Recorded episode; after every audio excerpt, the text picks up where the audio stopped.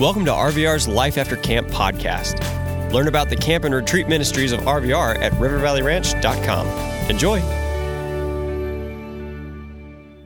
Good morning. Y'all awake this morning? I have to say, as we get to sing together, it is one of my delights to hear all of us filling this room. And as we were reminded this morning, filling up the heavens with our worship this morning. Uh, we've been talking about the kingdom tapestry. And I encouraged you last night to collect the dots before you we got five people who remembered that. We'll try it again. I reminded you to collect the dots before you because God's picture of God's kingdom and who God is is often so much bigger than we know. Anybody I gave out the handout to last night? You, anybody do it last night? I almost, I didn't fully do it. Didn't fully. What did we get? What did you get? A boat? You, can you hold it up for us? Huh? Can you hold it up for us? Everybody wants to see what it became. It's the boat on water, right? Maybe if y'all want, you can go see it. But remember last night, it just looked like a whole bunch of dots, right? And this morning, what I'm going to do is give you some more dots to connect, to understand and know and see how big God is and how vast God's kingdom is. I read the scripture last night. I'm going to again read it for you a number of times over the week, and it's Ephesians 2:10, which says this: "We are God's handiwork, created in Christ Jesus to do good works, which God prepared in advance for us to do." Here's another dot I want to give you. Paul writes this: "We are God's handiwork."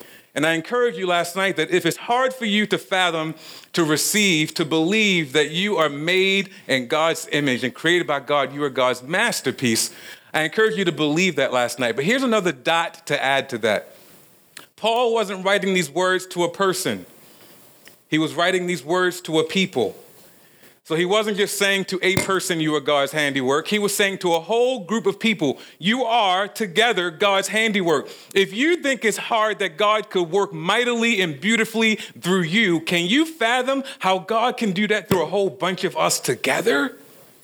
How does God take all these messed up, flawed people and make a beautiful masterpiece? You see, when we put these other dots in it, God becomes so much bigger when we connect it and see the image. When I was your age, I, I had a few dots that I connected to tell me who God was. And I would just say at a young age, I was super duper duper involved in church. I love church. I sang on a choir. Anybody here have ushers at your church? I was an usher. I was a young adult leader. I started preaching at 16. I did all of these things as a teenager. And I had to admit that there was something that I really struggled with. I struggled with my identity. I told you part of my name. I didn't tell you my whole name. My full name is George Adam Hopkins Jr., which means that my father's name is George Adam Hopkins Sr. My dad has not been in my life for most of my life. So, as a teenager, when I'm connecting the dots and I'm reading the scriptures about this good and loving father, the dots did not make a clear picture for me of who God was.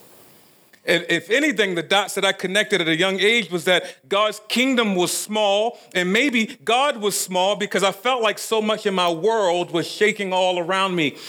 I don't know if anyone, well, I do know this, I've been in the ministry long enough, that there is someone here that at least feels that.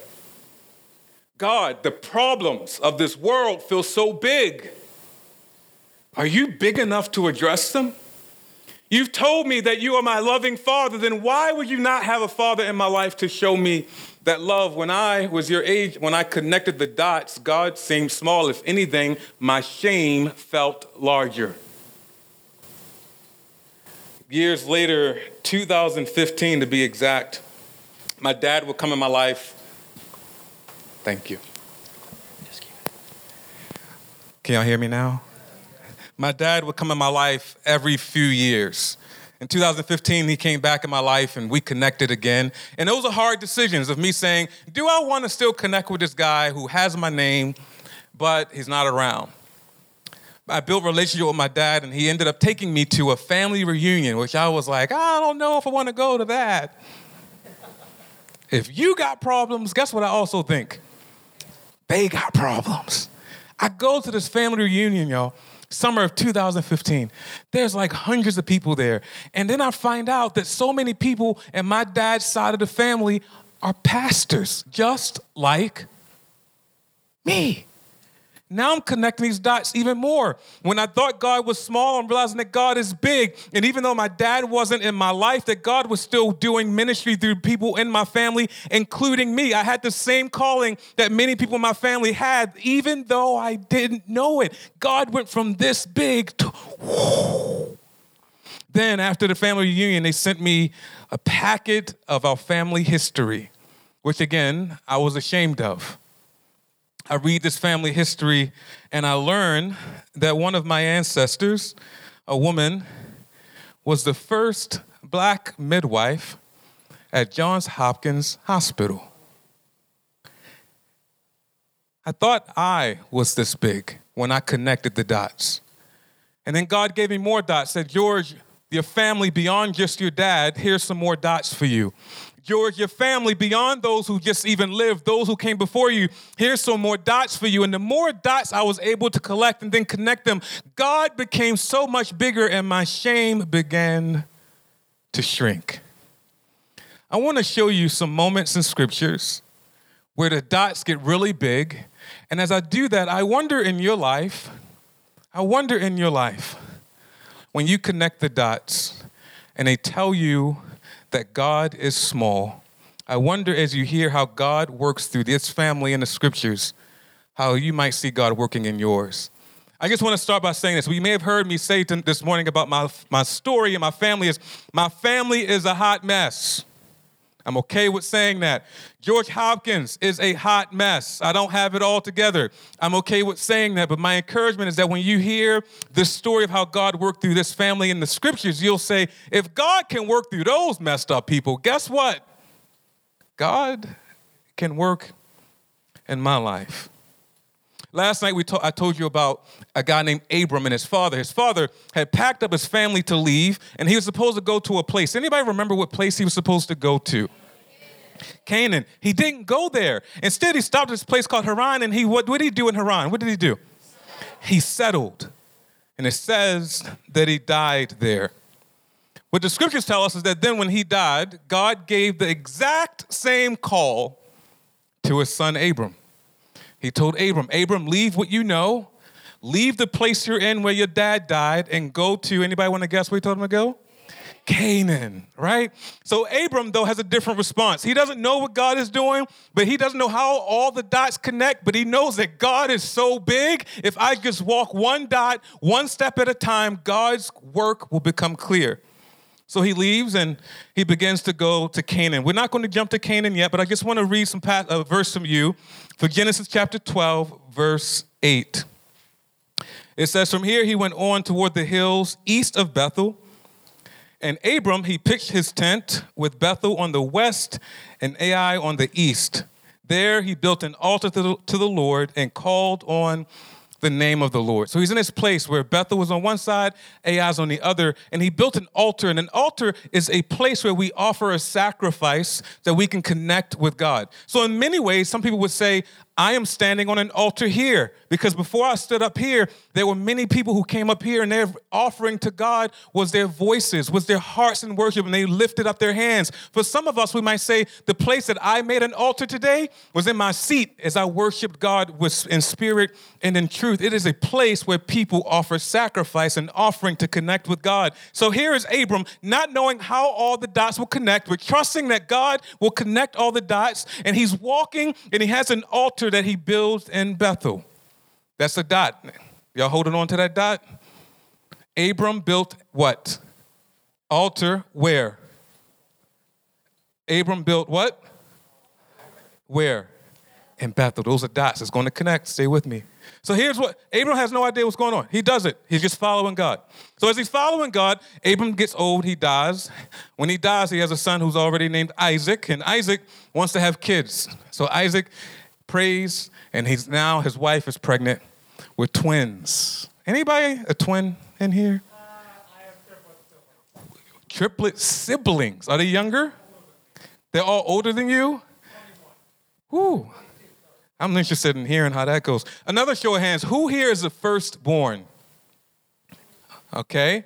Now, keep your hand up if you're firstborn and you have a younger sibling that bugs you. I saw extra hands go up. You can't put extra hands up for that. Okay. All right, so you're going to see in this story that there are similar things that are happening. So Isaac, his wife is pregnant with two sons, they're twins, and it said that they're wrestling inside already. Before they even born, they're wrestling for who will be the firstborn. Because the firstborn get all these privileges. Those who raise your hand, did you get some benefits to being the firstborn? Yeah, right? So Esau, remember this name, Esau is the firstborn, and then his twin brother Jacob. Esau's the firstborn. Now, Jacob is like that little brother who loves to just follow you everywhere and bug you. Y'all don't have, and nobody knows what that's like, right? Huh? If your siblings here, don't raise your hand. I don't want to hurt anybody's feelings. Y'all know somebody done did it. Younger siblings are amazing. All right. But Jacob, so Jacob does this one day. Esau is he's the firstborn, so he gets a lot of benefits from being the firstborn. He actually gets something called his birthright by being the firstborn. So Esau is out hunting. He comes back from hunting and he's hungry. The scriptures say he is famished, and he gets to his brother, and Jacob's in the house making stew. Remember we talked about our favorite dishes last night? Let's just say Jacob's favorite dish is stew. He's making lentil stew. And Esau comes in, he's like, "Younger brother, I am so hungry." Give me some of the stew. And then he's like, Oh, you that hungry? Are you hungry enough to give me your birthright? Isn't that crazy?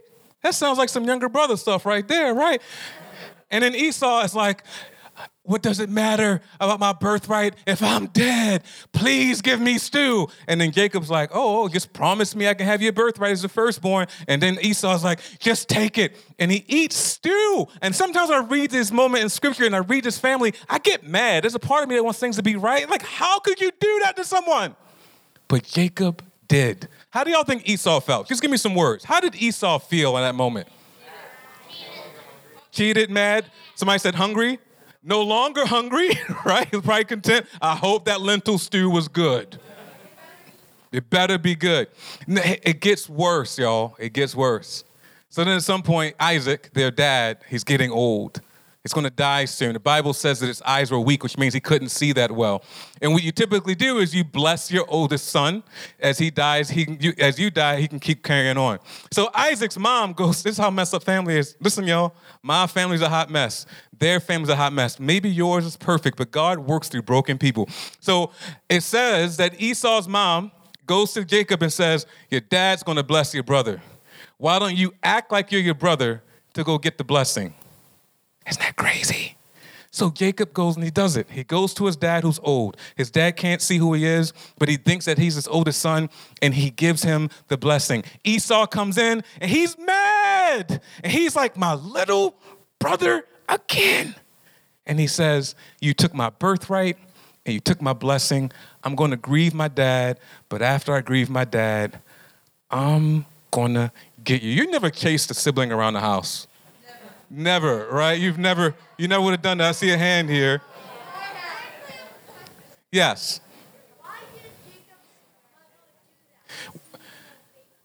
Jake, he asked a good question. Why did Jacob's mother do that? I, I, Jacob's mom, Jacob was probably the favorite. Families, we all broken. We all have issues. We're going to see all that mess. What I encourage you is to connect these dots, which is a good question. As you connect these dots, what you might notice is I see those same issues in my life all around me. Right? And it's hard to fathom that this mom would do that to her oldest son, but she did. And then the brother Esau's mad and he's chasing Jacob. And I want you to hear this that Jacob is now leaving. He's running away because his older brother can't take it anymore. And this is where I want to read from the scriptures. I want you to connect some dots. I want you to connect some dots so you can see how big and great and wonderful God is. I'm going to read a number of verses. It's going to be Genesis chapter 28. I'm going to start with 11. This is Jacob again. And just listen to this moment of Jacob's life. It says he left. He was running away from his brother because his brother was so mad. He had taken his brother's birthright. He has taken his brother's blessing. And it says when he reached a certain place, he stopped for the night because the sun had set. Taking one of the stones, he put it under his head and he lay down to sleep. He had a dream in which he saw a stairway resting on the earth with its top reaching to heaven, and the angels of God were ascending and descending, going up and down on it. There above it stood the Lord, and the Lord said, I am the Lord, the God of your father Abraham and the God of Isaac. I will give you and your descendants the land on which you are lying. Your descendants will be like the dust of the earth, and you will spread out to the west and to the east, to the north and to the south. All the peoples on earth will be blessed through you and your offspring. I am with you and will watch over you wherever you go. And I will bring you back to this land. I will not leave you until I've done what I have promised you. Just pause right there. Do y'all remember what Jacob just did? Do y'all remember what Jacob just did? And God encounters Jacob instead of saying, Hey, Jacob, you know how messed up you are. He says, Jacob, I am the Lord. Here's my big plan that I have. I'm going to do all these amazing things. I will fulfill my promises. So in verse 16, it says, When Jacob awoke from his sleep, he thought, Surely the Lord is in this place, and I was not aware of it. Jacob just connected the dots. Verse 17, he was afraid and said, How awesome is this place! This is none other than the house of God. This is the gate of heaven.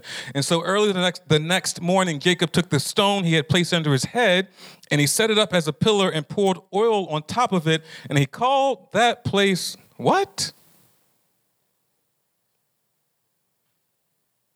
Bethel. Where, where, where do we hear Bethel before? Where, who? Oh, we, we, we're, we're going to get to Bethlehem. Where do we hear Bethel? Just a few minutes ago. Yes, his granddad Abram built an altar in a place called. Now, did Abram know that soon he would have a grandson who did a lot of horrible, horrible things, would be running from home, and would find himself in a place called Bethel and would encounter God? When we begin to connect the dots, we will see that Abram's offering, Abram's faith, blessed his grandson. There are pictures on those back walls, and when you leave here, of RVR, this very place. It was no concrete. You feel that concrete floor? It's like dirt. It's pictures right on the wall back there where people came here and created RVR and began to worship. You could could you fathom that they had no idea that generations later you would be sitting in a seat you're in right now? We have no idea how God is working in such big ways beyond just us.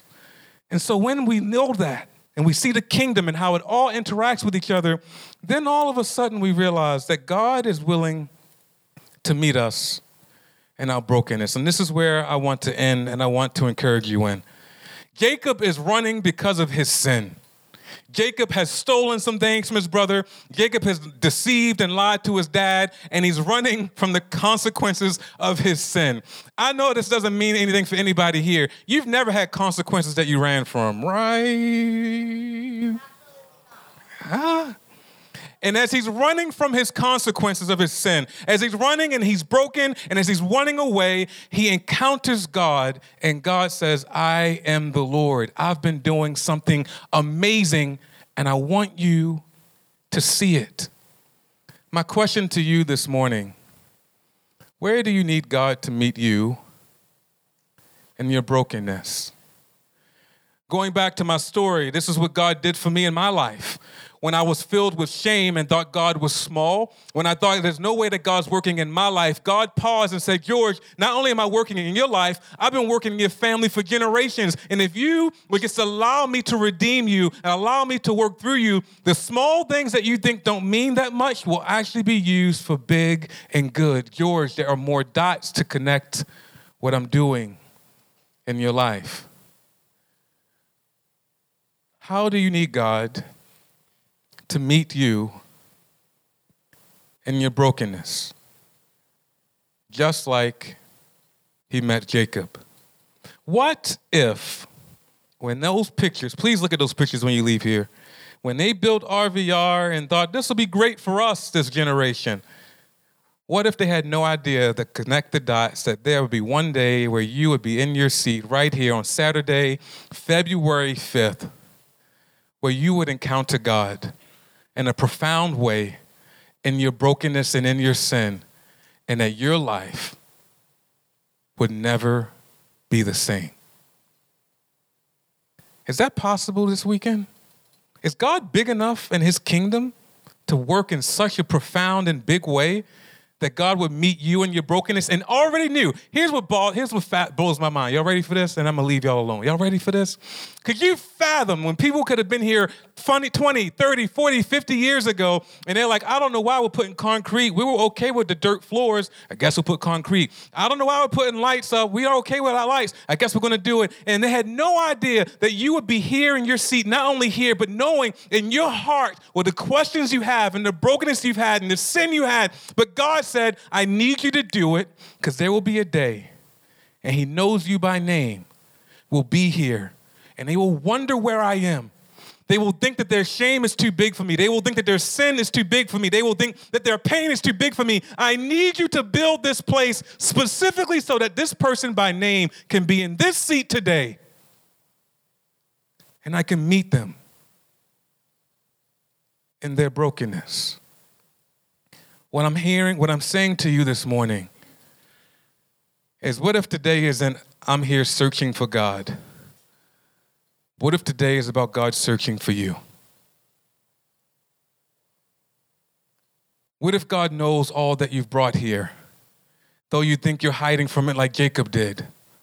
What if you think you're running from your sin and don't know where you're going, and all the while God and His kingdom plan said, I've been waiting to meet you here today? That sin, those wounds, that shame, and that brokenness I want to meet you in the midst of it. What if this is the day? Lord, your ways are so much higher than our ways, and your thoughts are so much higher than ours. You know every story and every name of every person in this room. Even those things that people might not know when now when we look like we have it all together or we look like we know all the answers. Lord you know the questions we're asking you. You know those things that feel overwhelming for us. You know the disappointments. You know the pain. You know the sin.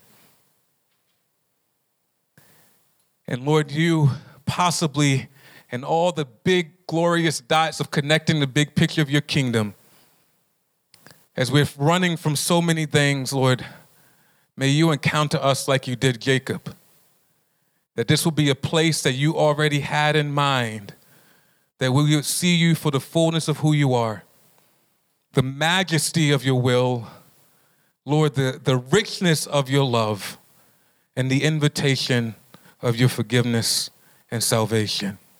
No more hiding, God. No more running.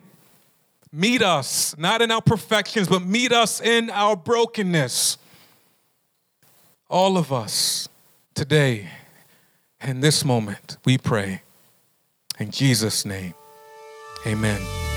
We hope you enjoyed listening to this Life After Camp episode.